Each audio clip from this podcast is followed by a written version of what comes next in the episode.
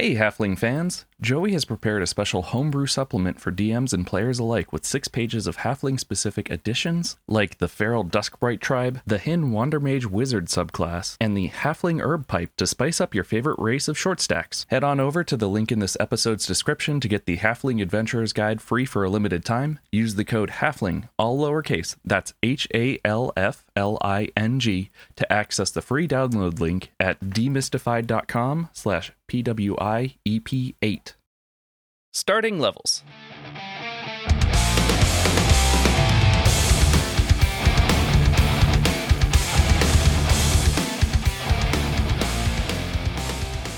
This is DMystified, solving DM mysteries in 20 minutes or less because the only hard part is scheduling the next session. Hi, I'm Jamie. I'm Joey. And I'm Asaf. Today, we're going to talk about choosing a starting level for your party. So, most games, most video games, most everything starts you out at level 1. It's kind of the default. D&D at level 1 is a particular kind of experience, and why would we follow that convention? Right. So you're going to start at level one when you've got new players. Best way to start new players off level one because it has the fewest amount of decisions and there's not too much extra that they have to learn to jump into playing their character right away. It's also good if you're playing a game where you want the stakes to feel higher than they are. You want it to be in a place where the stakes are world wise low, but player wise high, because even the smallest mistake could be deadly. Right. I mean, the story calls for it. Start them off at level one. There are story reasons for it. You might pick up a module or some sort of a campaign book that says level one heroes. And it's kind of the default because it presents you with the fewest problems, the fewest choices to make, and it's a learn as you go type thing. So as the players level up, that's when they learn the new skills, the new act. Why would you maybe want to jump higher? I mean, if you recently finished a low level campaign that maybe ended at level five, your group doesn't want to start another low level game starting level one. They want to pick up where they left off at level five with the same characters or new characters, start a new campaign at the level they were at. Right, Yeah. right. Also, D&D in its current form kind of pushes players to not want to start at level 1 because some of the major class choices don't come into play until levels 2 or 3. So the players don't get the feeling that they can be the character that they want to be until they hit that point. Right. A lot of martial classes and a lot of magic classes don't get their subclasses, which are really what define the flavor of a particular character, until level three. Right. Yeah. Level three, that's where you get to make your big decision on who your character is or what they're going to be Yep. for most of them the rogue, ranger, paladin, fighter. I know a couple get it at level 2, only a couple get it at level 1. Clerics and warlocks know what they're going to be at level one. But they still and sorcerers. the warlocks still get a major choice at level 3. Right. But the clerics and sorcerers, I think, are the only ones that all their major choices happen at level one. yes. And the druid and the wizard get level two. Yeah. Right. So the game is designed that for the majority of classes, you get to spend some time with your character to figure out who they want to be when they grow up. Yeah. So that that kind of pushes players who already know what they want to be Mhm. to not want to spend time at that pre-choice level. Okay. I also want to bring up that D&D has different feelings to it. And in the DMG, it says levels 1 to 4, you are local heroes. So you are people who are maybe able to save a town. Levels 5 to 10, you are heroes of the realm, which means that you are fighting on behalf of dukes and kings. 11 to 17 means that you are fighting to save continents and maybe planets. And 17 to 20 is masters of the world which means that you know you can poke gods in the eye. So superman would probably be 11 to 17 maybe you know 17 to 20 depending on who's writing them but spider-man 5 to 10 In my experience, five to 10 is the sweet spot. That's Okay. where you're going to have most of the fun as a DM and as a player, in my experience. One of the advantages of the different tiers, and it may sound arbitrary the way they broke it up, but it's it's kind of where some of the game mechanics happen to fall. With the first couple of levels, the amount that single character can do in a single round of action is very limited. Once they hit fifth level, and again at 11th level, and again at 17th level, those are when the things that they can do in a single round drastically change. Right. The cliche is that a fighter or a monk at level 15 can do more moves in combat than an entire level 2 party in a single round. That would make sense. Yeah. Mhm. And a wizard at level five can decimate a group of enemies that an entire party at level one through four would struggle with. Right. Fireball. Well, not just fireball, but fireball's the the probably the biggest one. It is of the spells, it is the most overpowered for its level. The game designers left it on purpose. They knew that, but they left it there on purpose because it's so iconic. The way they shift, the way the the characters, and it, it all comes down to combat really for those because the out of combat abilities for the classes don't shift that much from from level to level. Am I right? Like Well, uh, for Some of them. spellcasters, it does change a lot as your spell levels go up. You start off only being able to put creatures to sleep, and then by seventh level, you can attack their dreams and completely change their perception of reality. So, Yeah. Yeah, but I mean, of the games I've had at like seventh or eighth level, like players don't do too much of the mechanic stuff outside of combat. They're more of like, let's just RP it and roll some dice and skill challenges, and the skill levels don't shift too much. Well, you would But- you would think that, but having rolled into a level 10 campaign, Yeah, it is very different because I have plus 9 to some of my proficiencies and those can include things like passive insight and uh, yeah. passive perception. Yeah, they become better at those things, but those are still like skills based stuff. It's not like a huge mechanical, but combat really shifts at those stages. And I think that that's where the biggest tier changes. It feels like that at a certain point your party becomes equipped to fight armies. yeah, it gets a little harder to uh, challenge the parties at higher levels. And one a good way to raise the stakes is put the party in situations where fighting their way out of it isn't going to help them. Right.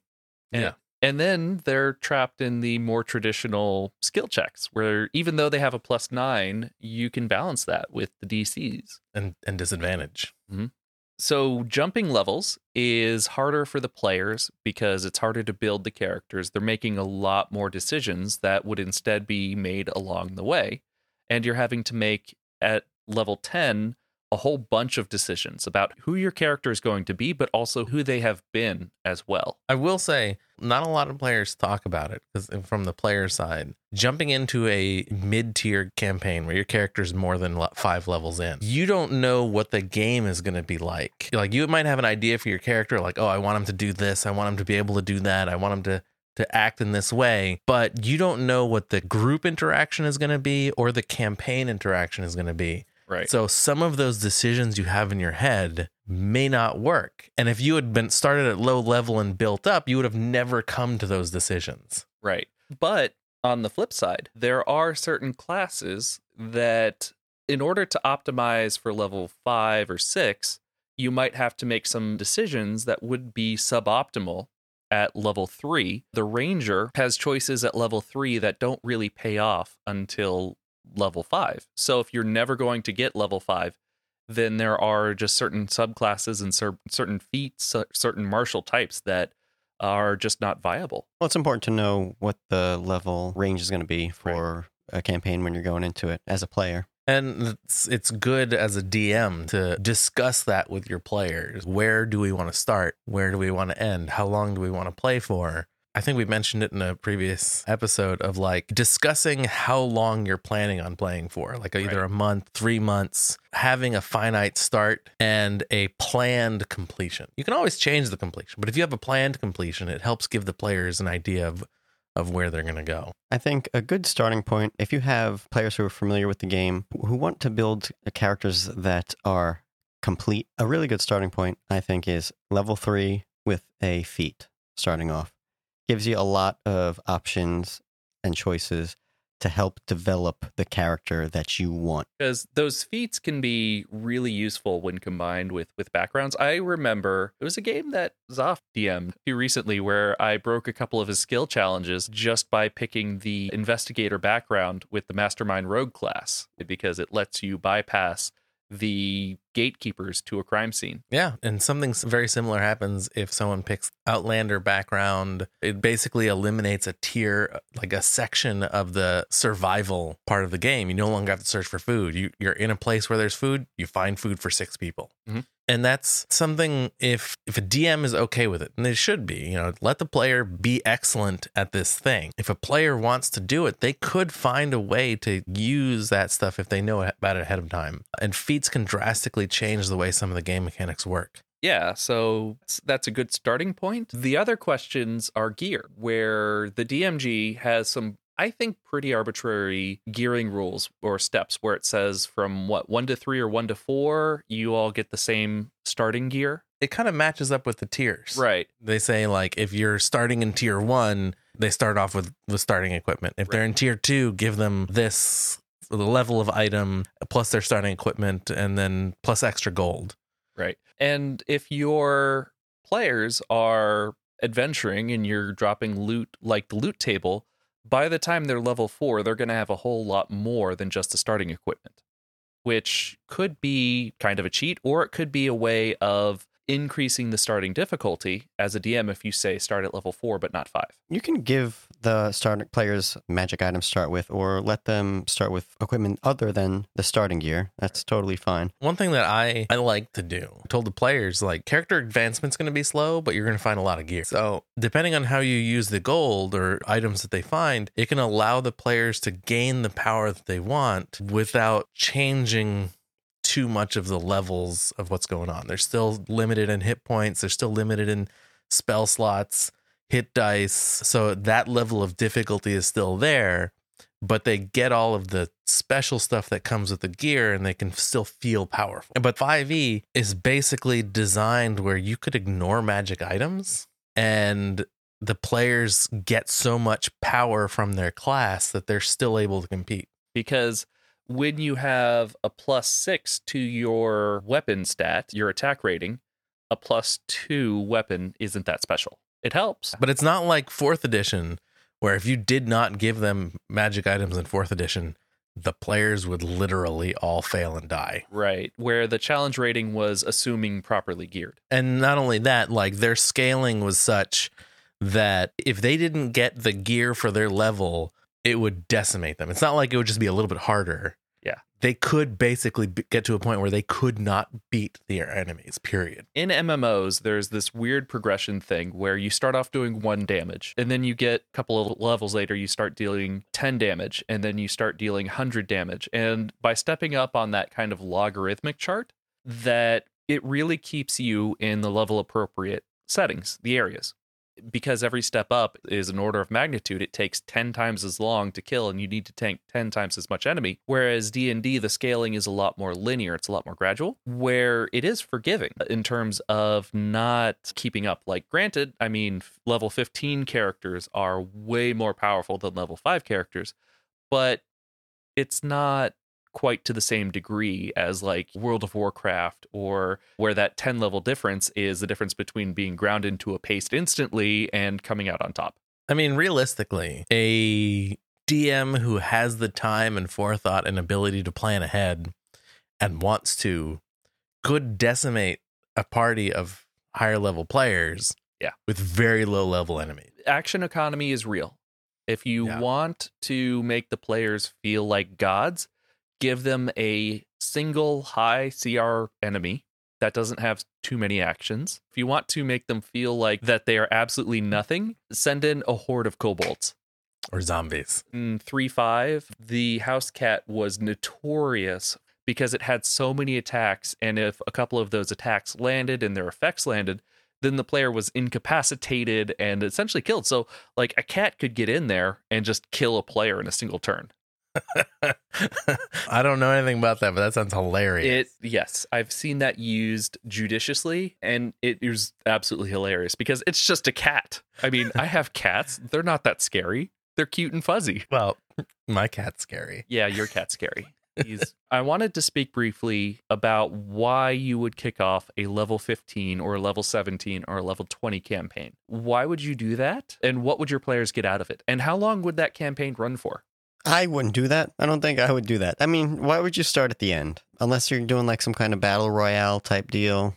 Maybe that kind of game is for some people, but I don't think that's. It sounds very difficult.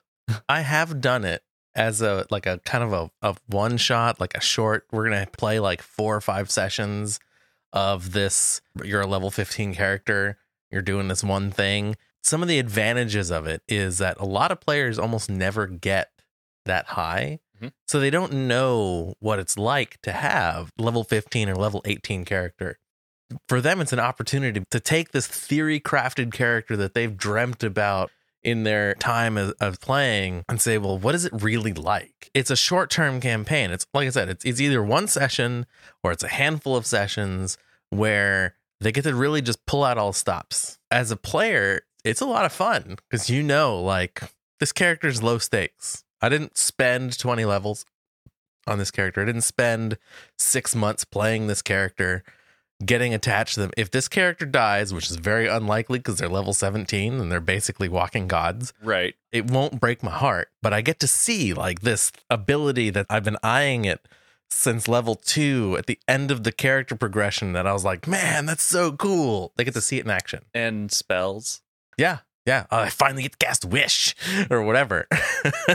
I think starting at a high level like that is a real great opportunity for player to go into a game not knowing anything about how their character plays and forget everything that they can do in the middle of Oh. combat. oh, that 100% happens.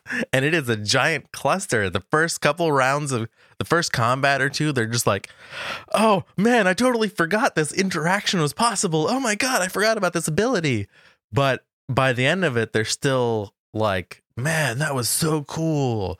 I remember I did this thing. Now, of course, it's not going to be as cool as if they got there, but there are a lot of players that don't ever make it past level 10 Mhm. and they've never seen this ability that they they see that sounds so cool ever used. Right. There are certain classes that are defined by their level 11 upgrade. One of the key things about the fighter is his he gets so many extra attacks than everyone else. Everyone else they get the two attacks, maybe a bonus action.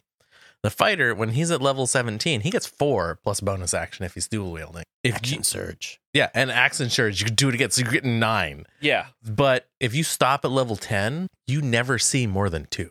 That's mm-hmm. basically every other martial class. So the fighter doesn't start being special until level 11, and the wizard doesn't stop getting shoved into lockers until level 15. Well, I mean, they're pretty scary in the middle levels too. Anything above five, when you're like, take out the wizard. Right. Well, I mean, once the wizard gets to level three, they can misty step out of the locker. But you know, that's for why why some of the people like to play those higher level ones is because they get to see things. But again, as as Joey pointed out, you get a lot of that stress of like sitting down and having not knowing all of your abilities out of practice. right. Right. and that it can cause combat to really drag and Right. and act not as much fun. Okay. So there's drawbacks. All right. So that was another one demystified. Yeah, I think we got that one. Uh-huh. Pretty good. Got it in one. This was DMystified. If you liked it, we'd appreciate it if you could leave a review or share this with your friends. Our website is dmystified.com, just the letter D, mystified.com. Do you have a question for us? Reach out via our Twitter handle at Pickled Wizards or ask on Facebook at Pickled Wizards, same page. We might talk about your problem here.